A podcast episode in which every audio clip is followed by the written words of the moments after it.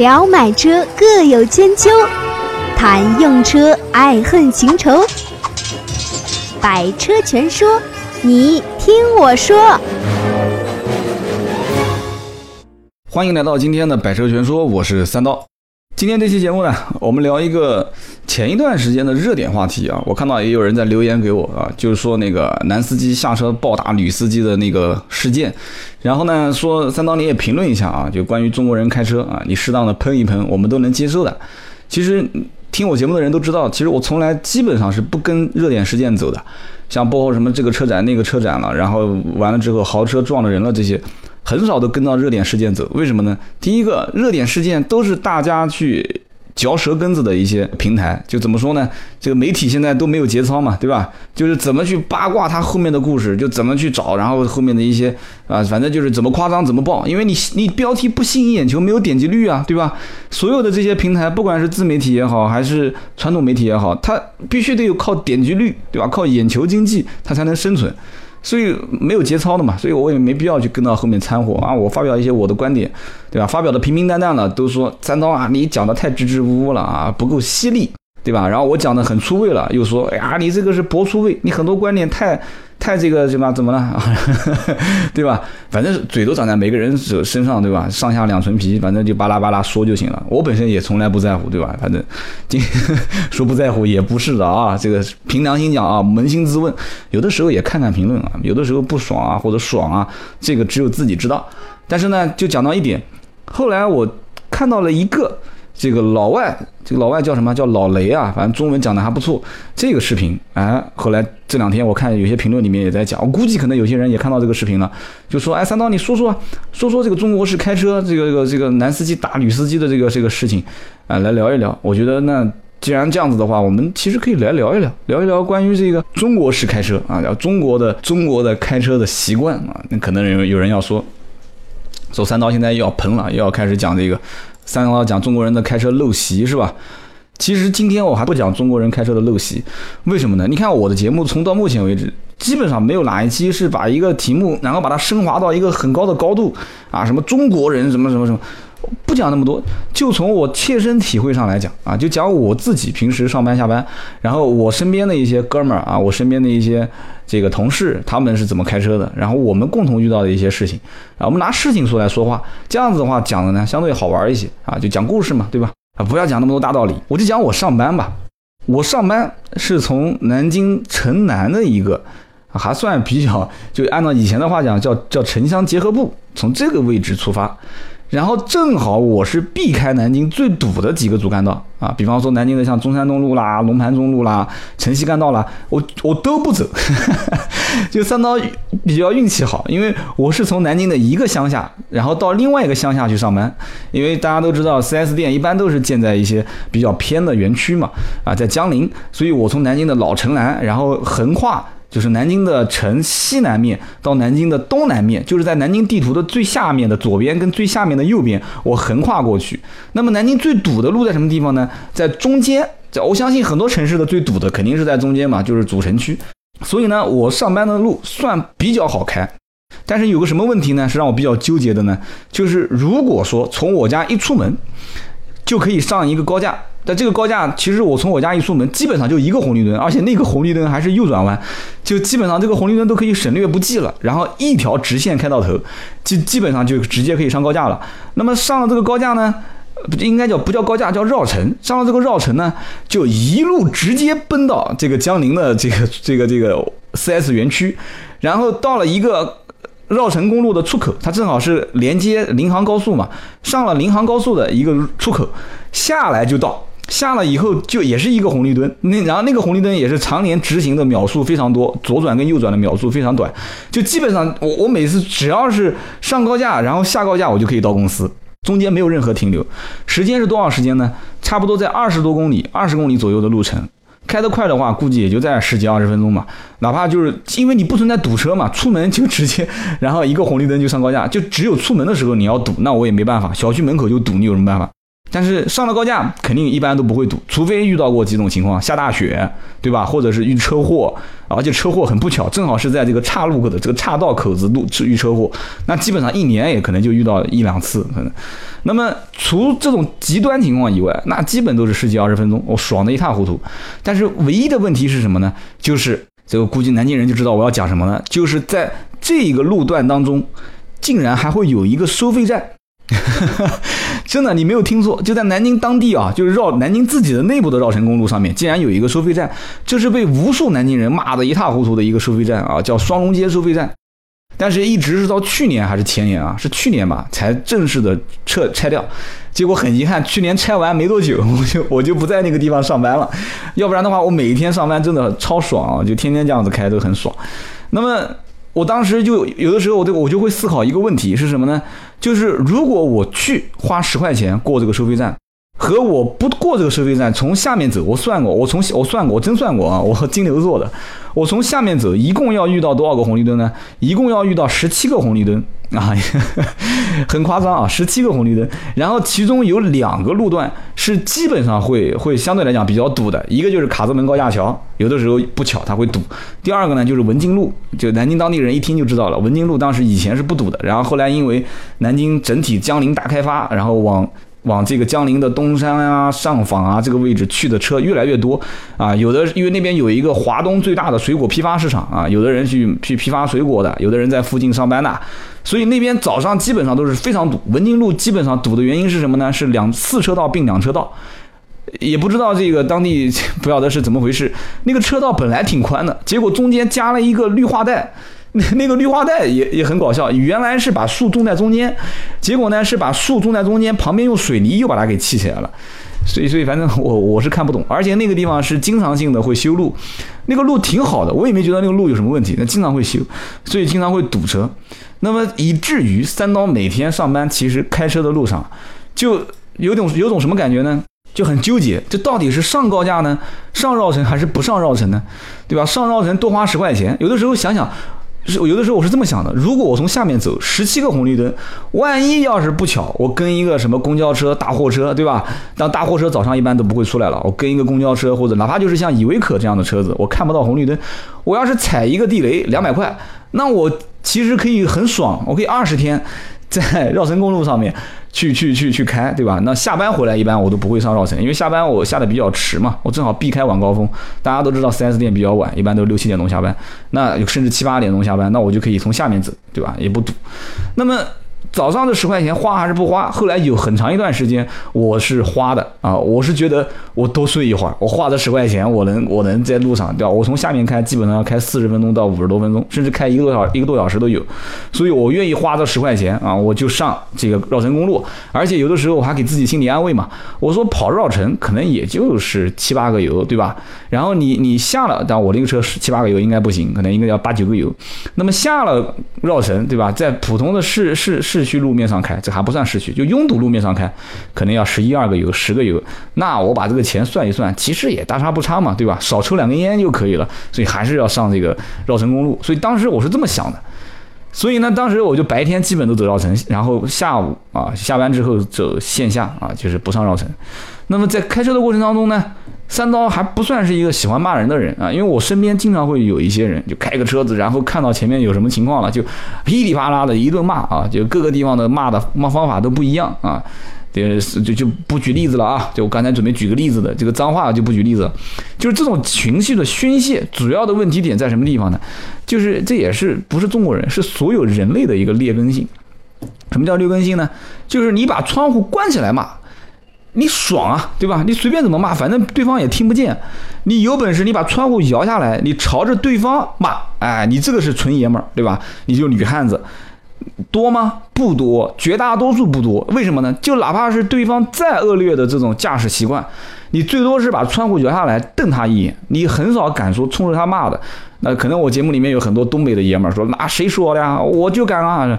就东北这一带除外啊。那可能那西方的就西不是西方啊，西部的，你比方说陕西西安的这个性格也比较暴烈啊。西安人说了，那我俺们这这这这这一代我也敢骂，对吧？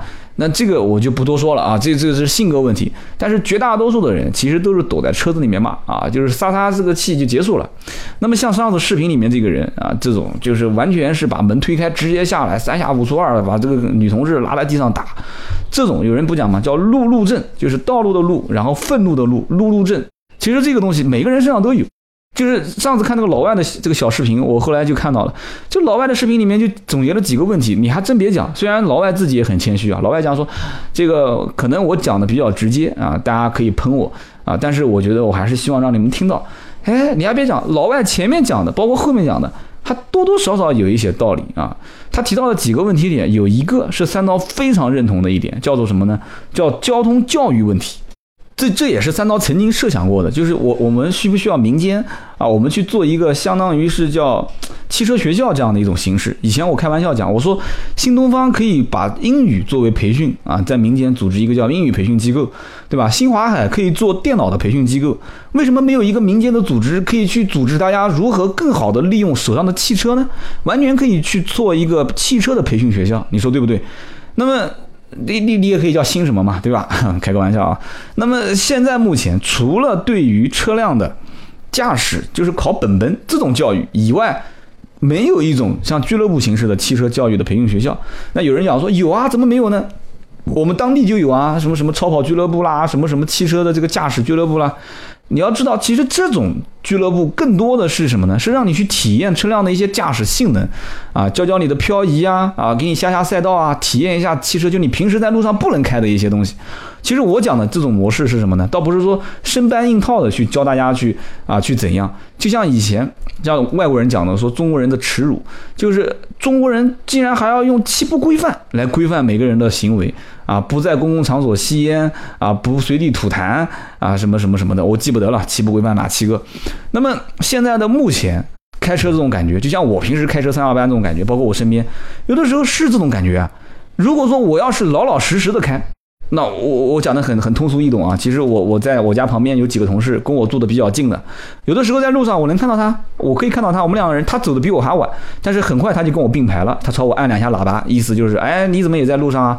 然后我我就闪灯回他一下啊，但是永远都是我后到公司，他先到公司，为什么呢？因为我开车的习惯。我也被很多人讲过啊，但有人讲我保守，有人讲我是是是比较遵守规定。我很少变道，我真的是很少变道。如果说有三股直行道啊，如果我已经进实线，已经加到这股直行道里面，然后前面有两辆轿车停在旁边，旁边如果两股道是空的，我一般都不变，因为为什么呢？我是这么想的，一个红绿灯三辆车都能过，肯定能过吗？我是排第三个吗？我完全没有没有理由说打一个弯压白线去换到。这个旁边那股没有车的车道上，我可能是排第一个，意义不大呀。有什么意义呢？又不赶时间，你说是不是？包括高速公路超车、超速，一百二十码可开一百四十码，同样开两百公里，你可以算嘛？这个速度，你一路超速，其实换回来的代价和你获得的这个时间比例，完全都不成正比的，对不对？所以当时我在从我有第一辆车开始，我就给自己做一个这种就心理的暗示吧，我是这么想的，就是。什么时间都可以急，但是握着方向盘的时候是千万不急的。有人讲说着急是抢事故，不急是等事故啊，就不快不慢的时候呢是巧事故。其实这都是废话。那你像人走路还会跌跤呢，你开车怎么可能不没有事故呢？对不对？但是前面老外讲的这个事情，我觉得是很关键的，就是教育问题，交通教育问题。我举个很简单的例子。就是大家其实是没有，就是这一块的知识教育是盲区，就是大家是没有这种耻辱感的。怎么叫做没有耻辱感呢？就是现在开车在路上这些人啊，其实现在是盲光时代。就你别看大家都穿的人五人六的啊，就感觉西装笔挺的，车子一个都比一个好啊。你老外当时讲的嘛，说其实就是一帮猴子在开车。这个讲的有点过火了，我觉得其实很多人可能要喷他，更多的是喷这个老外讲说中国人是猴子。他讲说就是一堆猴子在开车，他其实讲的猴子这个概念就是指什么呢？就是指你对文化的教育不够，就是你只会驾驭得了这辆车，而你驾驭不了这个汽车文化，就是道路上的一些语言你驾驭不了，你根本就不可能会人和人之间没有交流嘛。这猴子肯定他还有交流的，所以我感觉像什么呢？就讲的有点夸张了。我感觉像什么呢？有点像蛮荒时代。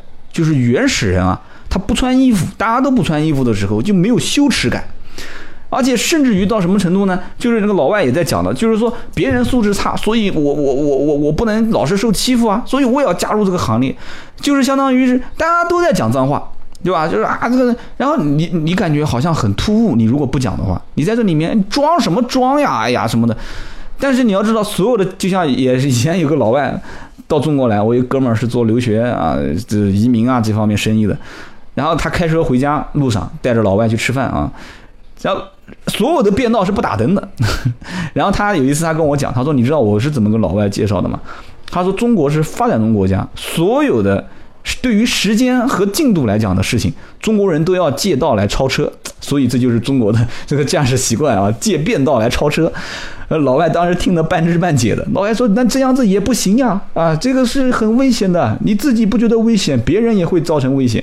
就是说，现在没有人对这种行为是产生耻辱感啊，这是一种很关键的问题点，耻辱感。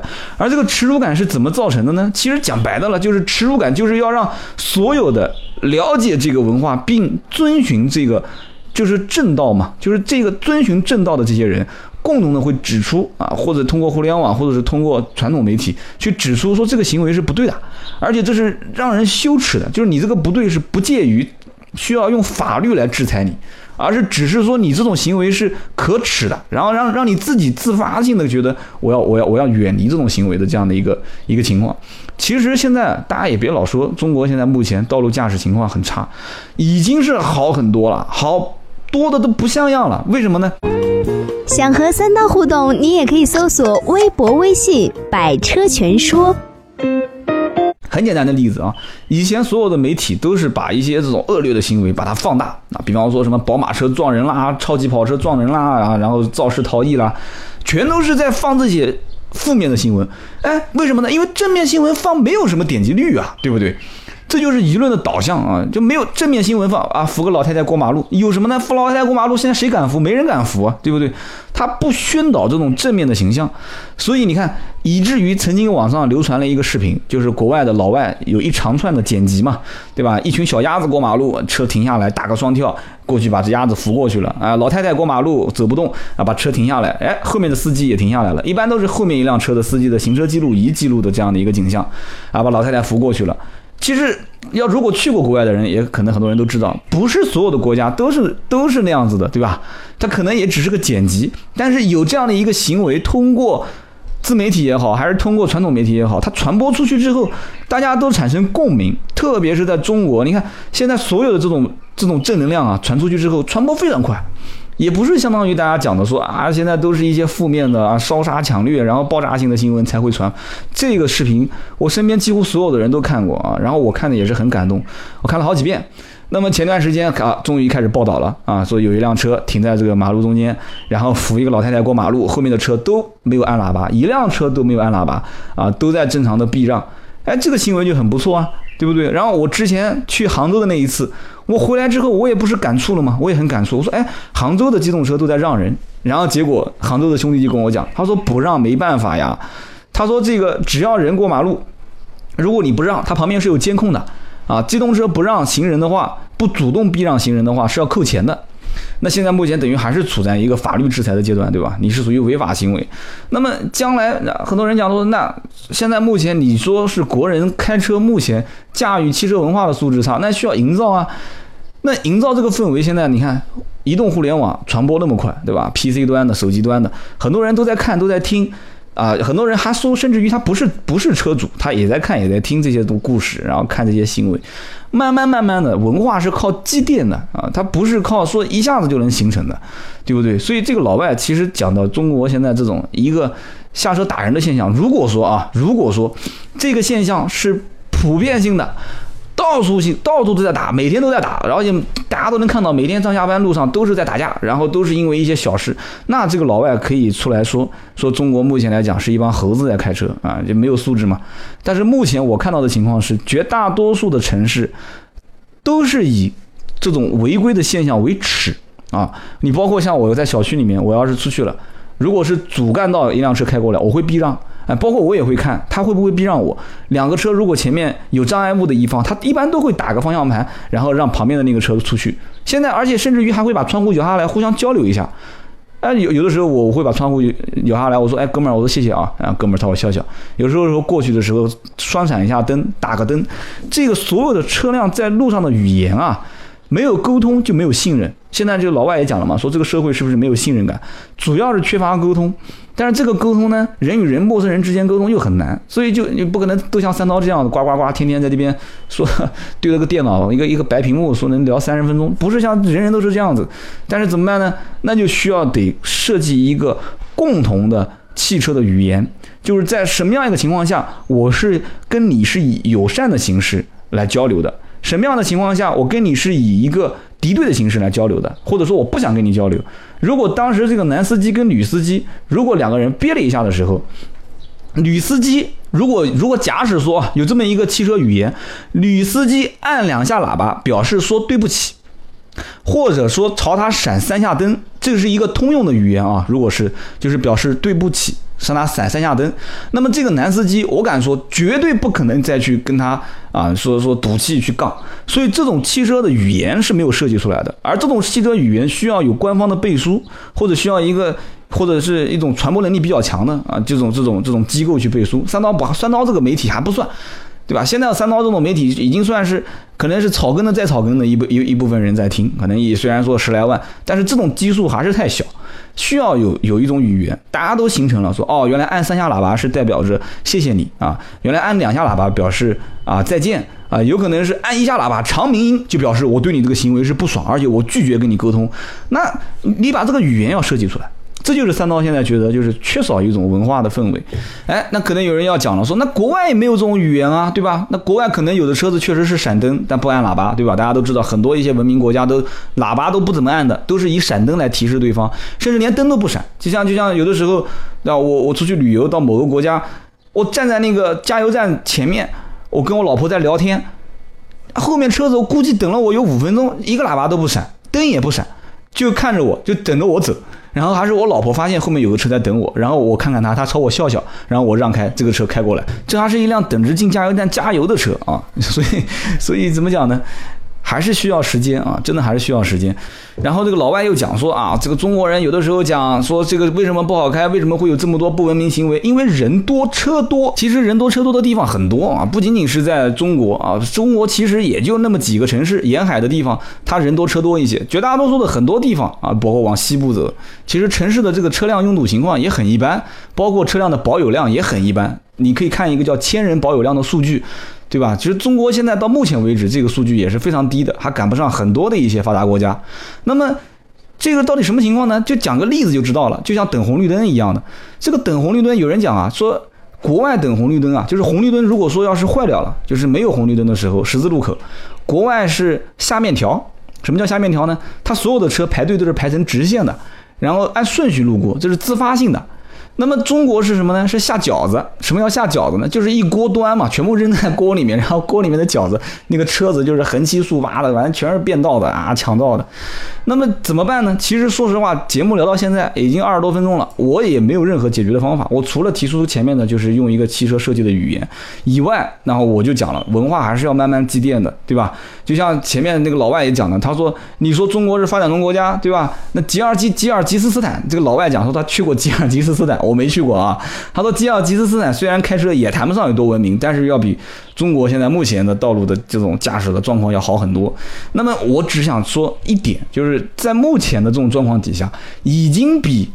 三五年前的道路驾驶情况要好的多的多了，真的是现在这种什么什么强行的穿插进来，什么不跟你打招呼的，或者是这种这种怎么讲呢？就是什么高速公路逆向行驶这种行为已经少的多的多了。私家车车主现在如果如果说啊还有这种行为的话，那真的是疯了啊！你看很多那个网络上面的一些行为，都是一些货车司机啊，就是拉货挣钱的一些人，他们是在跟时间赛跑。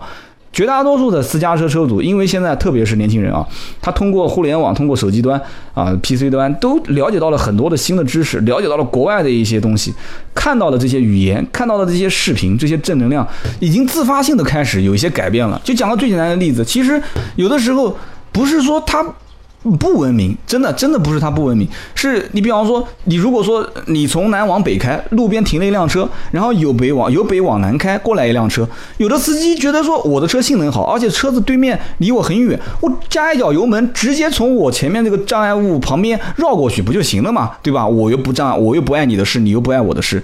但是在很多人眼里来看，这就是不不驾，就是在国外可能很多人眼里来看，这就是一个不文明驾驶的行为，因为你前方有障碍物，你是有障碍物的一方方。你应该是避让我，让我去往前开，哎，那但是他是盲区啊，就是这个人他本身他不懂呀，对不对？好，然后其次，比方说这个知道就是拐弯让直行这个原理，你要知道很多车主在发生事故之后，双方都在争吵，说哎呀，你这个是是你的是你的问题是你的问题，就转弯的车辆说是直行的车辆的问题，直行的车辆讲说那你你不是你也没看到我吗？这双方都说不出所以然。对不对？包括左转弯和右转弯，对吧？这是到底是拐大弯的让拐小弯，还是拐小弯的让拐大弯？就这些东西，很多人都不了解。他需要一个时间和过程，要让中国的第一批车主慢慢的在。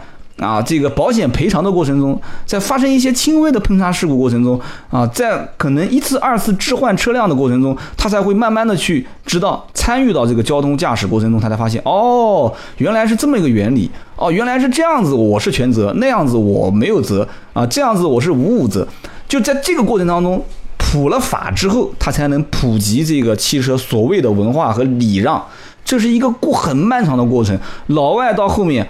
可能也是他从爷爷那一代、爷爷的爷爷那一代开始玩汽车，才玩到现在这一代，孙子的孙子才开始学会了说：“哦，原来是我。”转弯转弯让直行啊，高速公路应该往哪个车道上避让其他的车辆，这是一个形成的过程。而现在如果想要早期快速的能有一个良好的环境，我觉得设计一个语言啊，就是汽车的交通驾驶语言，我觉得是比较关键的。但是更关键的是要用一个非常强大的平台推广出去啊。当然这个平台应该是官方的，然后同时民间民间应该也推啊。你比方说你现在很火的什么跑男啊，什么爸爸去哪儿啊啊这些。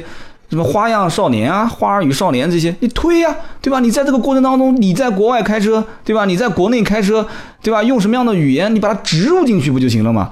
我前两天在小区的门口看很多小朋友买了一袋，就像那个创口贴一样的一个大贴纸，贴在每个人的背上，然后反面是可以写上每个人的名字，然后在那边撕名牌。那你想想看，这个传播快到什么程度？都是一帮零零后在那边玩儿。你想一下，你说一个娱乐节目都已经让所有的零零后开始都已经学会撕名牌了。你说你就不能教会他将来如果开车的话，怎么样叫做文明驾驶？什么叫不文明驾驶啊？但这也可以以一种更加诙谐幽默的形式把它给传递出去嘛，不一定那么生硬。所以有的时候想想看，三刀在做这个节目啊，也挺有意义的。因为毕竟不管这个节目说的好与不好，就像这期节目一开始我说的啊，不讲一些大话，我们讲一些生动的案例。那说着说着说着，最后我自己也在总结一些东西，也在想一些身边发生的这些事。啊，我们能将来会有可能发展成什么样子，或者我的一些自己个人的看法，就讲一些假大空的一些观点啊。那么其实真的，我的节目有的时候，你感觉好像就是做着玩玩的，也就是做着说说大家听得开开心心的。但是我觉得他冥冥之中啊，如果真的能坚持下去，这也是有一个使命感，说不定我的肩上也扛着一些什么责任。这个责任呢，可能也就只有我自己知道，包括你们听时间长了三刀的一些铁粉。啊，可能自己也能隐隐约约感觉得出来一些。那我希望肯定是传递给大家的都是正能量啊，满满的正能量。好的，今天这期节目呢，我们就聊到这里，我们下一期接着聊。本节目由斗志文化制作出品。